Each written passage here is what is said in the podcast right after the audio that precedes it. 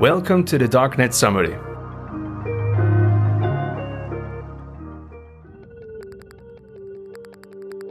In this month's episode, we look into a parallel conflict taking place in the Russian language darknet. Pro Russian and pro Ukrainian Russian speaking cybercriminals are pitting themselves against each other, creating rival forums and marketplaces, seeking to fill the void left by the closure of Hydra Marketplace.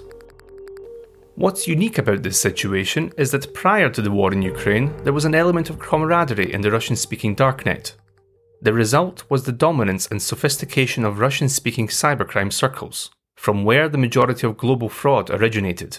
This credo, built up over the years, is now fractured. What will be the outcome of this parallel conflict and how will it affect global fraud issues over the next few years? Here to explain more is Nethone's intelligence specialist Michał Barbasz. Following the takedown of Hydra Marketplace in April of this year, which we covered in a previous episode, it was expected that competitors and newcomers would try to fill the void to become the leading Russian language marketplace. Inevitably, personal and political allegiances in the war in Ukraine were expected to become more visible, but six months later it has definitely escalated. What we see now is that geopolitical concerns are becoming more evident in an area of financially motivated cybercrime politics is proving bad for business. Michał, to give our listeners a better understanding of the situation, can you tell us how the Russian language darknet functioned before the war in Ukraine? Prior to the war, Russian speaking cyber criminals had an unwritten rule that they would never go after targets within Russian speaking countries. This was mainly to avoid harsh law enforcement actions within those countries, so very often Russian speaking fraudsters kept to this rule. We have to say that generally speaking, defrauding Western countries' citizens is just more profitable. Thanks to this, Russian law enforcement wasn't so eager to fight with Russian speaking cyber criminals. This boosted the cooperation and mutual trust among members of this community. On the other hand, language barriers for non Russian speaking law enforcement make it more difficult to invigilate Russian dark web. As a result, Russian-speaking dark web created probably the biggest number of sophisticated services, solutions and tools for hackers and fraudsters.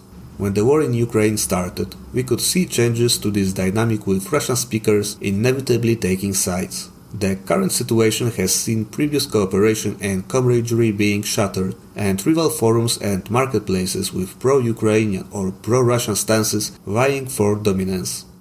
Michał, can you tell us who are the main threat actors in the Russian language darknet?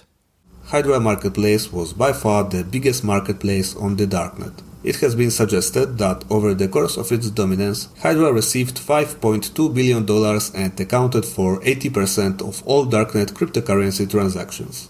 It is therefore clear why rivals have sought to take the top spot. But we must stress that this amount was so big partly because Hydra also offered a cryptocurrency mixes service for money laundering purposes.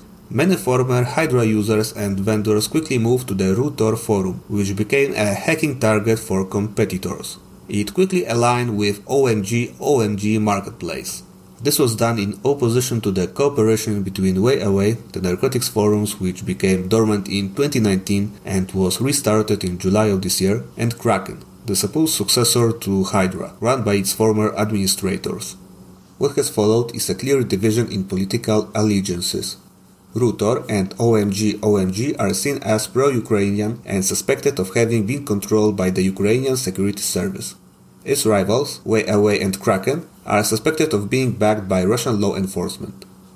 This has further fueled speculation that the Hydra admins were somehow controlled by the Kremlin.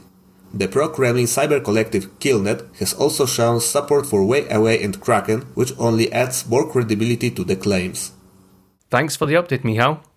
Despite a split in the Russian language darknet, it seems unlikely that global fraud attacks will decrease. Regardless of rival forums and marketplaces referencing politics, the core modus operandi remains the same financial gain. As always, we will continue to monitor events in the darknet, but we must always keep our defences up. That's the end of the Darknet summary. Be sure to subscribe to our podcast and tune in next month for the latest episode of the Darknet summary. Our Nethone fraud prevention blog also contains a wealth of expert analysis on the dark web and anti fraud issues in general, so feel free to check those out. If you wish to contact us regarding anything you've heard in this podcast or have general suggestions for us, we'd be delighted to hear from you. send us an email to contact at nethone.com.